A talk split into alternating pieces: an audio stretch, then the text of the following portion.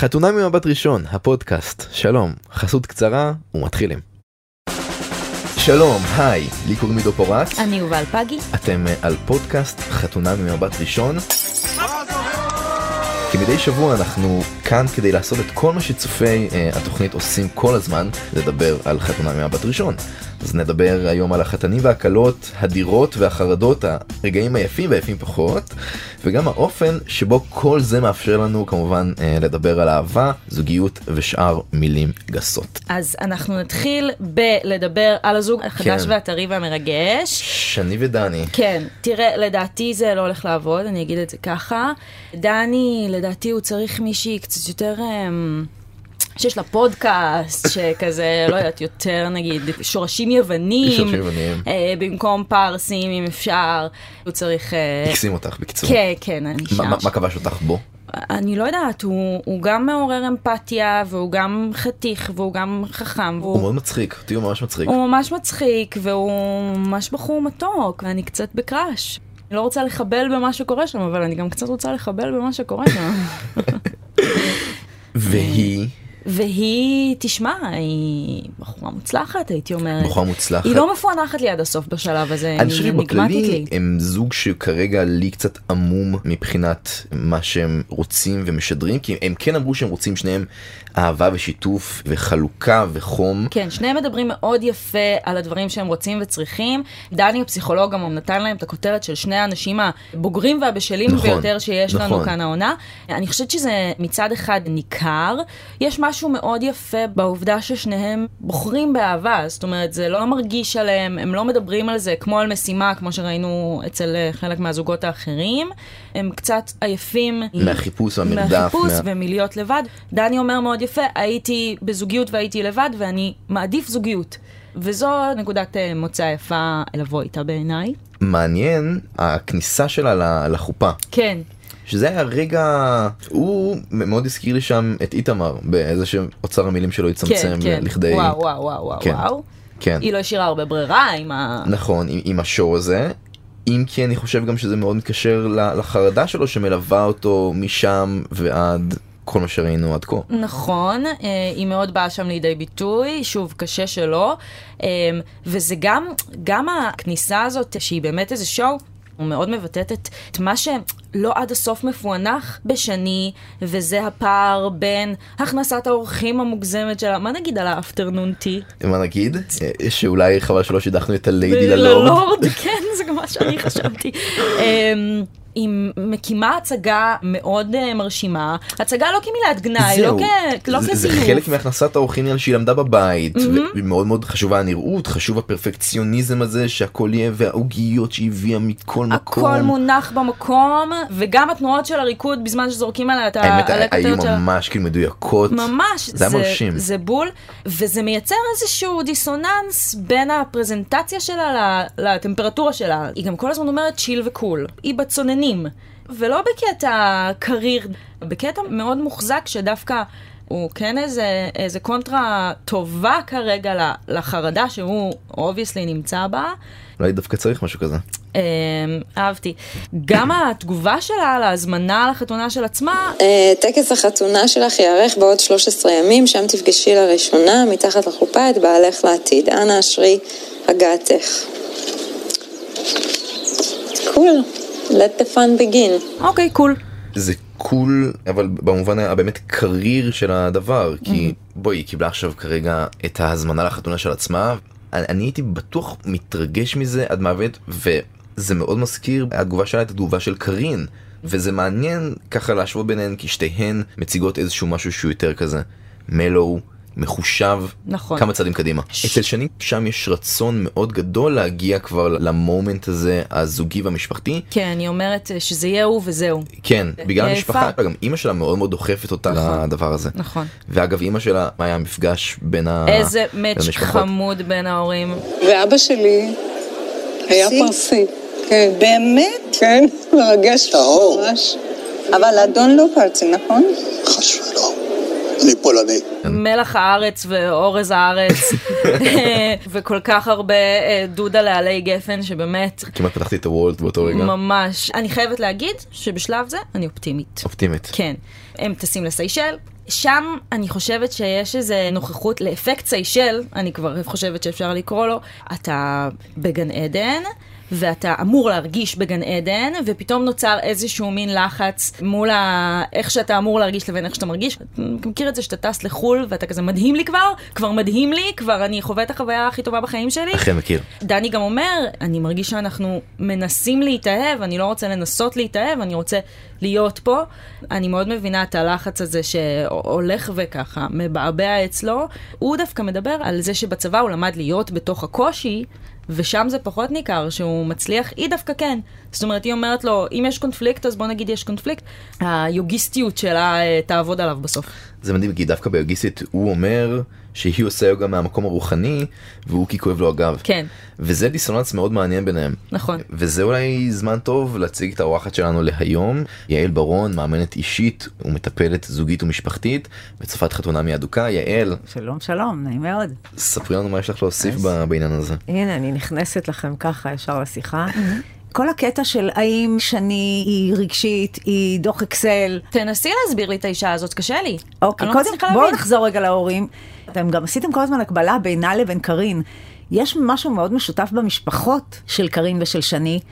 אצל שני זה מסווה של אנחנו מכניסי אורחים והכל אצלנו סבבה וריקודים כזה לקראת הזה, אבל אנחנו משפחה מאוד קשה, אנחנו מאוד דורשים מהילדים שלנו ללמוד. כן, אם הבאתי 97 למה לא 100? איזה קשוח זה. פולנים?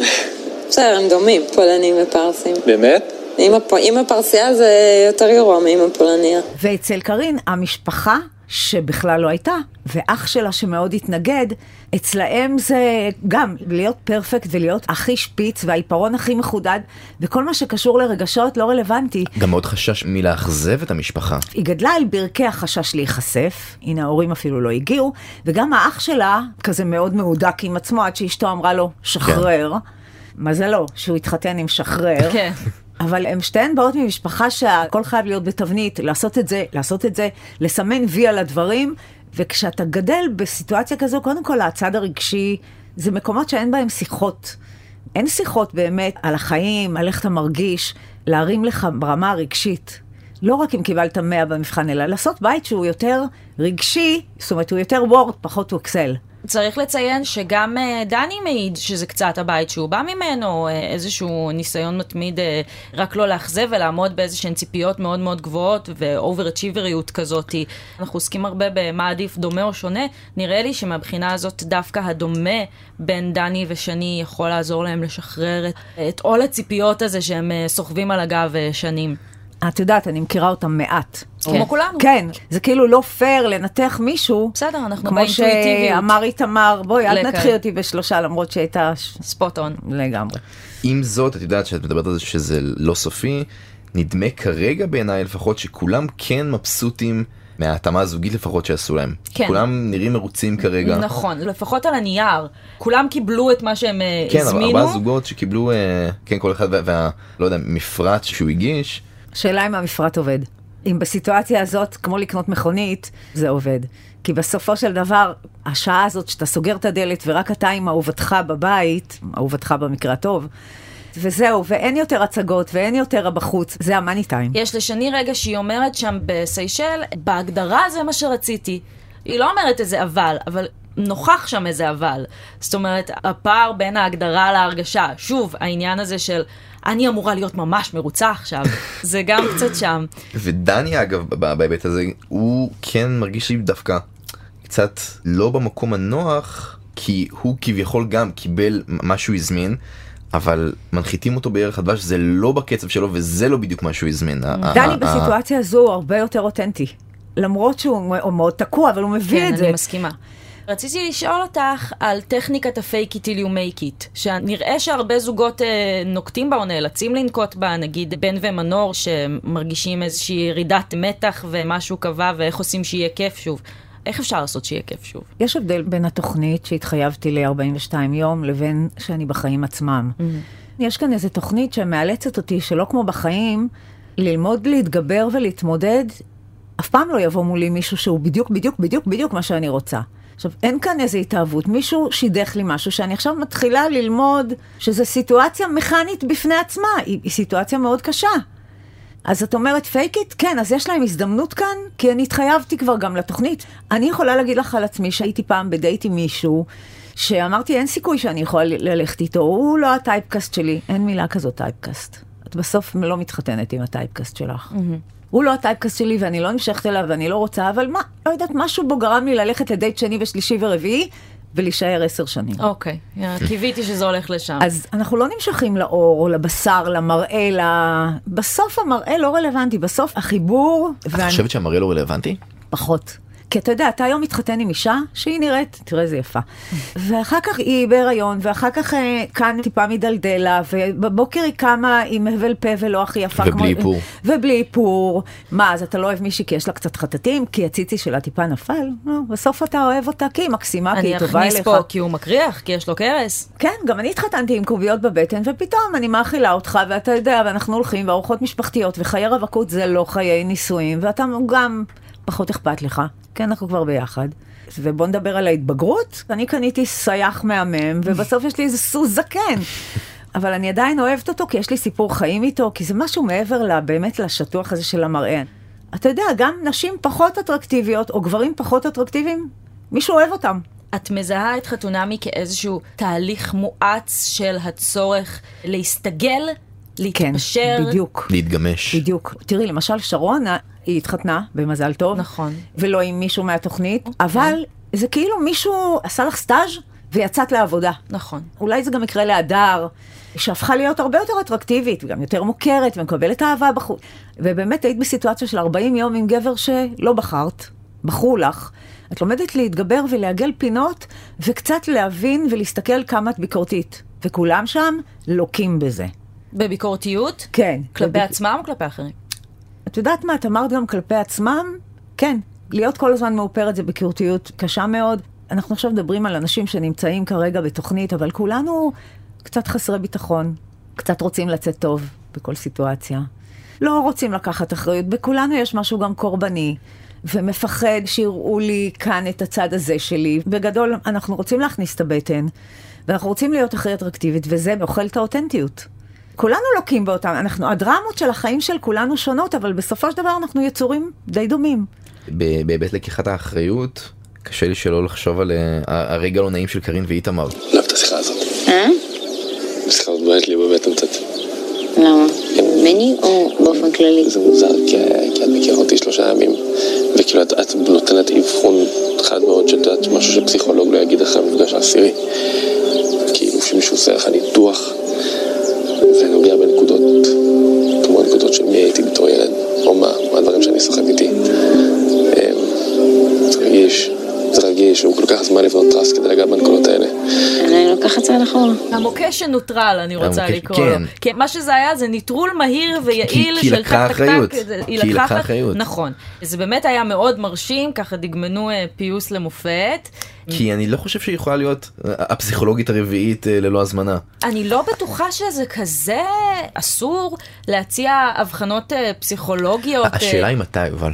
איפה עובר הגבול? מתי בזוגיות, באיזה שלב, אתה כבר יכול באמת לבוא ולנתח ולהעיר ככה בצורה די בוטה ונוגעת בדיוק בבטן הרכה. הוא עצבן אותה, בגלל השני. זה אמרה את זה עם ציפורניים.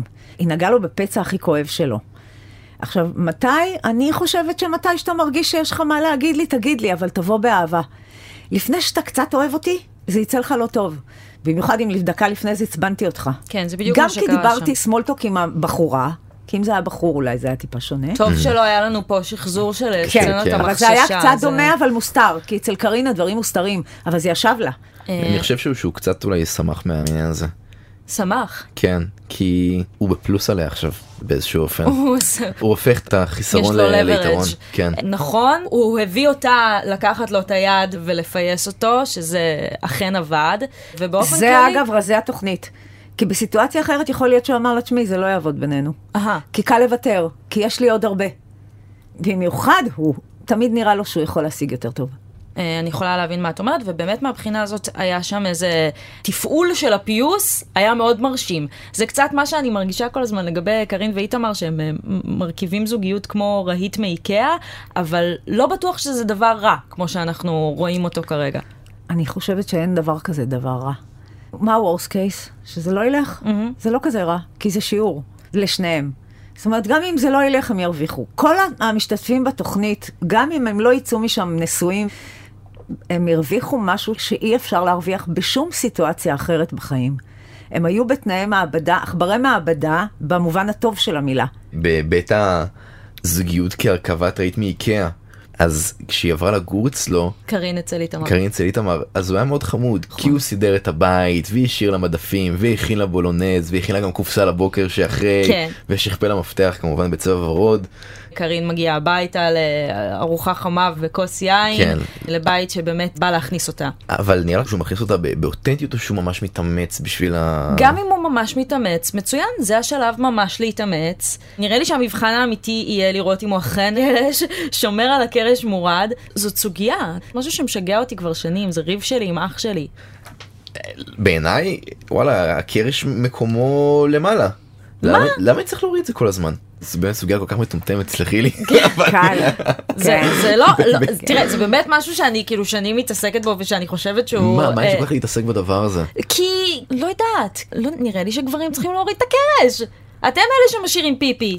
את באה מאיזושהי נקודת עליונות כזאת שאני לא מצליח להבין. קודם כל אני באה מנקודת, אלה המקומות שבהם גברים יכולים קצת לפצות את אין, הנשים אין, על... שום, אין שום בעיה בהיבט הזה, כן אם את רוצה איזושהי מחווה ג'נטלמנית אז סבבה אז תגידי שלשם את מכוונת. זהו, אז זאת השאלה שאני גם שואלת את עצמי. כי אני מחפשת פה איזשהו היגיון אובייקטיבי ואין אותו כל כך. אני, אני אשמח להפנות את השאלה הזאת למישהי שבאמת פגשה אה, הרבה זוגות והרבה ריבים של זוגות, האם נתקלת בריבים בסוגיה הזאת? הסוגיה הספציפית הזאת. איפה כן. הקרש צריך להיות? לדעתך האישית.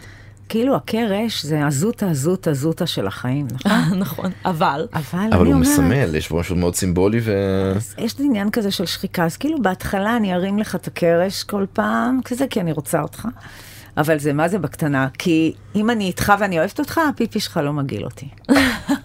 משהו בגדול, בנוסחה, אני חושבת שאתה בא לקשר, תחשוב מה אתה נותן, ולא מה אתה הולך לקבל.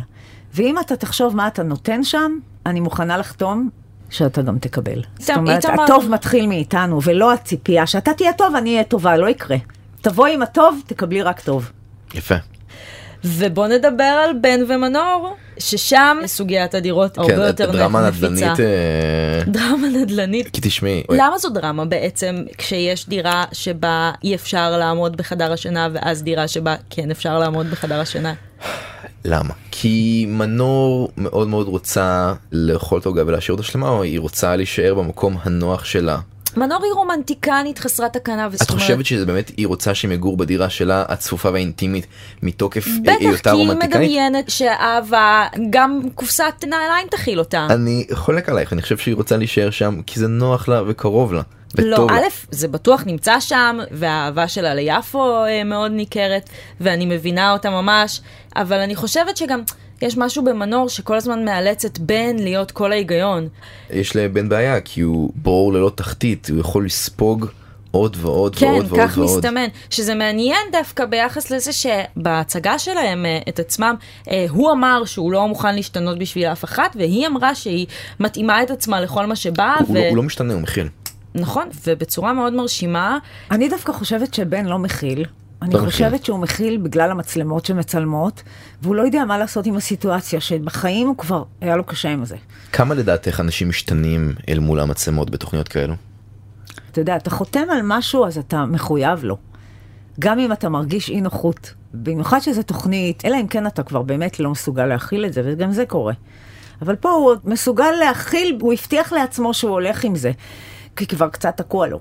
הסופה הזו, הטמפרטורה הרותחת הזו, אגב, כביכול, כי בתוך תוכה היא ציפור קטנה וחמודה. נכון. במעטה של טרפת. ובפנים זה משהו מאוד פגיע ועדין ושברירי. אני לא יודעת אם לתת לו את הקרדיט הזה, אבל אולי הוא קולט את זה, הוא קשה לו מאוד.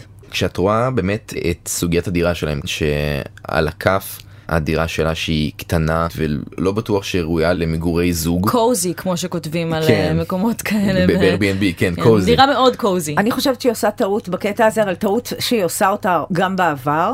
אני לא יוצאת מהתסריט של עצמי. זה קשה לי עכשיו לחשוב, זה fine-tuning, אפילו להגיד ככה, אני התחייבתי לתוכנית לחודש וחצי, יאללה, אני בולעת את הפקקים ואת זה שאני ארגיש אולי נוחות, אבל אני רוצה לבוא לקשר, מה שאמרתי דקה לפני זה, מה אני יכולה לתרום לקשר, ולא איך אני יכולה לשאוב מהקשר. ולראות את החבר שלי, שאין לו מקום להתקלח, והרגליים שלו יוצאות מהמיטה, או אין לו מקום לפתוח את המקרר כי זה קטן, את מכשילה את זה. אני חושבת שזו באמת דוגמה טובה לכך שמנור צריכה לראות קצת יותר את בן, ואני חושבת שהיא בדרך לשם. זה הולך לשם אפילו שהוא נתקל אצלה בהתנגדויות ובהתבאסויות, ובאופן כללי בנחיתה הלא מאוד רכה הזאת שלהם מהטיסה הרומנטית בשמי זיכרון אה, אל קרקע המציאות. אבל אני דווקא אופטימית לגבי איזושהי התאזנות של הטמפואים שם. משהו התאזן, יש גם איזה השוואת ריכוזים בסופו של דבר. היא כן קצת נרגעה. היא כן קצת יותר במקום הטבעי שלה, ביפו היא מרגישה בבית. כן, יכול להיות שאגב שהרוגע הזה קצת נכפה עליה מתוקף ירידת המתח שאחרי כן, ירח הדבש. כן, אין ברירה, זה מה שאני אומרת. בחתונמי יש את מאוד פקטור האין ברירה. זאת הסיטואציה, וקצת אה, פנטזיה כזאת, לי, לי תמיד יש, תכריחו אותי. תכניסו אותי ותחליטו עליי ותכריחו אותי. אז הסיטואציה מכריחה אותה קצת להירגע, והיא באמת קצת נרגעת, והיא מזהה את זה כאיזשהו אה, כיבוי ובאסה, אבל, אבל אני חושבת שזה דווקא סולל לה כאן דרך אה, אה, קצת יותר אה, רכה ל, להתאזן עם בן. אוקיי, okay, כי תראי, מנור, ואולי גם עוד אחרים בתוכנית, מתרגמים ריגוש לאהבה. אז אתה נוסע על אופנוע 200 בירידות ים המלח, או מחליפה מלא בני זוג, כי כן, ברגע שנגמר הריגוש... כן, יש את סיפור המזח, מי יקפוץ איתי מעל המזח. כל מיני דברים אה, מסכנים כאלה, שמה יותר מסכן מלהתאהב, ואימא'לה, ואני מחכה לו כולי רוטטת, ואני רואה את השם שלו על הצג ואני מתחרפנת. הקבלה מאוד יפה, אני אוהב את זה. אני מאוד מקווה שהיא תבין, וגם אחרים בתוכנית, חיי נישואים זה לא לוי דווי כל היום נשיקות בשקיעה. Mm-hmm. חיי נישואים זה ניהול עסק קטן, שותפות נעימה, שהבסיס שלה חייב להיות הערכה ולא ריגוש. לקחתי. כן, באמת יפה, אהבתי את זה. Mm-hmm. אנחנו נעשה רגע עצירה לטובת חסות קצרה, ואנחנו כבר חוזרים. אני רוצה לחזור לנקודה שדיברנו עליה קצת קודם, בנוגע אה, לדני ושני. וכשדני הפסיכולוג, ברגע ההתאמה, הוא מדבר על זה ששניהם באיזושהי רווקות מאוחרת. שני האנשים אולי המנוסים ביותר, הבשלים ביותר והבוגרים ביותר שיש לנו בעונה הזאת. קלאסיקה של רווקות מאוחרת של החבר'ה המוצלחים האלה, הוא אומר. כן, שזה דבר שאנחנו כן רואים אותו לא פעם בתוכנית הזאת, וכבר דיברנו על זה גם בפרק הקודם שלנו, אבל באמת דני מגיע... גם אחרי אה, אירוסין שבוטלו, שזה גם איזושהי תמה שחוזרת בתוכנית. נכון. ואני אשמח לשמוע דעתך יעל, גם, גם באמת על, על הרווקות המאוחרת. מה זאת קלאסיקה של רווקות מאוחרת? תסבירי כן. לי, אני סתם חברה שואלת. ברור, אני פה בגלל אשתי. תראי, גם מי קבע מה זה מאוחר? כמובן שיש הבדל גדול בין גברים לנשים. מה לעשות? אולי פמיניסטיות לא יאהבו את זה, אבל אין מה לעשות. אנחנו יכולים באמת להקים משפחה עד גיל מסוים, וגברים יכולים להקים משפחה גם בגיל 75. אישה תהיה יותר בלחץ. עכשיו, למה זה קורה? הפחד מלהתחייב. אני לא סומך על עצמי שאני בן זוג, שאת תאהבי אותי בפעמים הראשונות, אבל אחר כך את תגלי עליי שאני בעצם לא משהו. אז אני לא רוצה אותך לאורך זמן. אני לא רוצה שתראי לי, אני רוצה שתראי את החלון ראווה שלי, לא את הסחורה בחנות. אז אנשים מפחדים מהדבר הזה, אנשים מפחדים לעשות ילדים, כי ראיתי שההורים שלי לא איי איי. אז, אז גם, להאשים את אז... ההורים זה הטריק הכי ישן בספר, זה אבל, מה שצריך. אבל זה, אני זה לא, לא מאשימה את ההורים. של הכל? זה הבסיס של הכל. העניין הוא להגיע לאיזשהו גיל שאת כבר לא מאשימה את ההורים, ואת לוחות הברית שקיבלת בבית את יכולה לשבור. כי הרבה דיברות בתוך עשרת הדיברות שהם מכרו לך, לפעמים 20 וגם לפעמים 30, זה טוב לשנות ה-60. את רואה פה מישהו בתוכנית ששבר את לוחות הברית מהבית? אנחנו לא לגמרי שוברים את לוחות הברית, זה גם הפאקים שלנו. איפה שאתה מוצא את הפאק שלך, זה משהו שאתה גורר מהילדות שלא פתרת. מה זה לפתור? לפתור זה לא לתלות את ההורים שלי. זה להבין שכשאימא שלי אמרה לי, למה אתה לא כמו אחיך, או למה אתה נכשלת, או אתה יודע מה, אתה לא כל כך גבוה, נראה לי שאתה הכי נמוך בכיתה, כל מיני אמירות שאימא יכולה להגיד, לא בכוונה זדונית, בתום לב. משאיר ל- לילד שאין לו כלים להתמודד עם אמירות כאלה, דימוי עצמי נמוך, פחד מלהתחייב, פחד מאנשים. אנחנו מפחדים מאנשים. אנחנו מגיעים לאיזושהי סיטואציה, בטח תוכנית טלוויזיה, ואנחנו מפחדים, אנחנו מפחדים מעימות, מפחדים שנגיד משהו והוא מטומטם, כי לימדו אותנו שלא כדאי להגיד דברים מטומטמים, במקום לתת לנו פרי סטייל בחיים. ואז, ככל שאתה יותר במצוקה, ככה אתה יותר מרוכז בעצמך. אגב, אני אומרת את זה גם על ההורים שלנו, אבל גם עלינו. כמו כאב שיניים, או איזשהו כאב שאתה לא יכול, זה לא מעניין אותך שחבר שלך עכשיו שדרג את המחשב שלו וקנה, אה, לא יודעת, זיכרון יותר טוב, או יש לו אייפון חדש. אתה שקוע כרגע בכאב שיניים שלך, וזה כל מה שמעניין אותך. עכשיו בוא ניקח את הכאב שיניים לכאב נפש. ככל שאתה יותר במצוקה, ככה אתה בן אדם פחות נגיש. אתה מוקף חומות, אתה נורא מפחד, ואתה גוזר על עצמך בדידות. אתה גם לא מכיל אף אחד. והכי נורא, שבן אדם במצוקה הוא רק מחפש שמישהו יתדלק אותו. והרי החיים, להיות מאושר בהם, זה להבין שזה לופ הפוך. תבוא תמיד כתחנת דלק מתדלקת, תהיה הכי מבסוט בעולם. אני ממש מקווה שיש לנו אה, כמה, כמה זוגות שמאזינים אה, כן, לפרק. לבוא לתת, ו- לתת, לתת כדי לתת, לקבל. כן, כן. זה, זאת תמה שחוזרת ואני אוהב אותה ומאמץ אותה. כאילו קלישאה מהקבלה, כן. אבל זה לא, זה באמת מהחיים עצמם, כי כשאתה בא מחוייך למישהו ופתוח, מיד הוא נפתח מולך. וזה חברות. וזה גם אה, זוגיות אגב. אתה יודע, העוצמה הכי גדולה בעולם זה לחשוף חולשה. ואני חושבת שמהבחינה הזאת חתונה ממבט ראשון, יותר משהיא מפגש רווקים רווקות, היא מפגש מצוקות. אה, אנשים אה, פוגשים את המצוקות אחד של השני, ודרכם גם את המצוקות של עצמם. תחשבי, זה אנשים שלא התחתנו ועברו את גיל 30 ויש עליהם לחץ, ויש להם גם לחץ פנימי, לא רק החברה. אני גם רוצה באמת להתחתן, אני גם, יש לי דחף לילד. הדחף לילד הוא לא בשכל, הוא ביצר. Mm-hmm. בשכל לא כדאי לעשות ילד, נכון? נכון. זה עולה המון כסף, מהיר מסכימה. בלילות, מקיא במיטה, לא צריך. אז כדי להמשיך את הגזע האנושי, אני צריכה להתחתן עד גיל 35. רמז. אה, תודה רבה. נון טייקן, מה שנקרא. אז אה, נדמה לי שאנחנו ניפרד להיום, אנחנו כמובן נמשיך לצפות ולעקוב לקראת השבוע הבא. כן, אתה חושב שנמשיך לצפות ולעקוב איתו? כן, ונדמה לי גם שניפגש פה בשבוע הבא. אוקיי, מעניין. אני אבל מקווה שבינתיים, אה, כן, שהם ימשיכו לפתור ככה בעיות בנעימים יסדרו את סוגיות המגורים וימצאו אה, פינה חמה וטובה כן, ונעימה לכולם. כן, באמת, ממש ממש תודה, יעל כן, ברון. ממש תודה. אה, תודה לכם. נגיד תודה גם לאפרת מירון העורכת, למיכל סולברג על ההפקה, לתומר וולף על הביצוע הטכני. אפשר למצוא אותנו באפליקציה של מאקו ו-N12 ובשאר אפליקציות הפודקאסטים. תודה רבה יובל פגי. תודה עידו פורן. וכאמור, ניפגש פה בשבוע הבא. צ'או.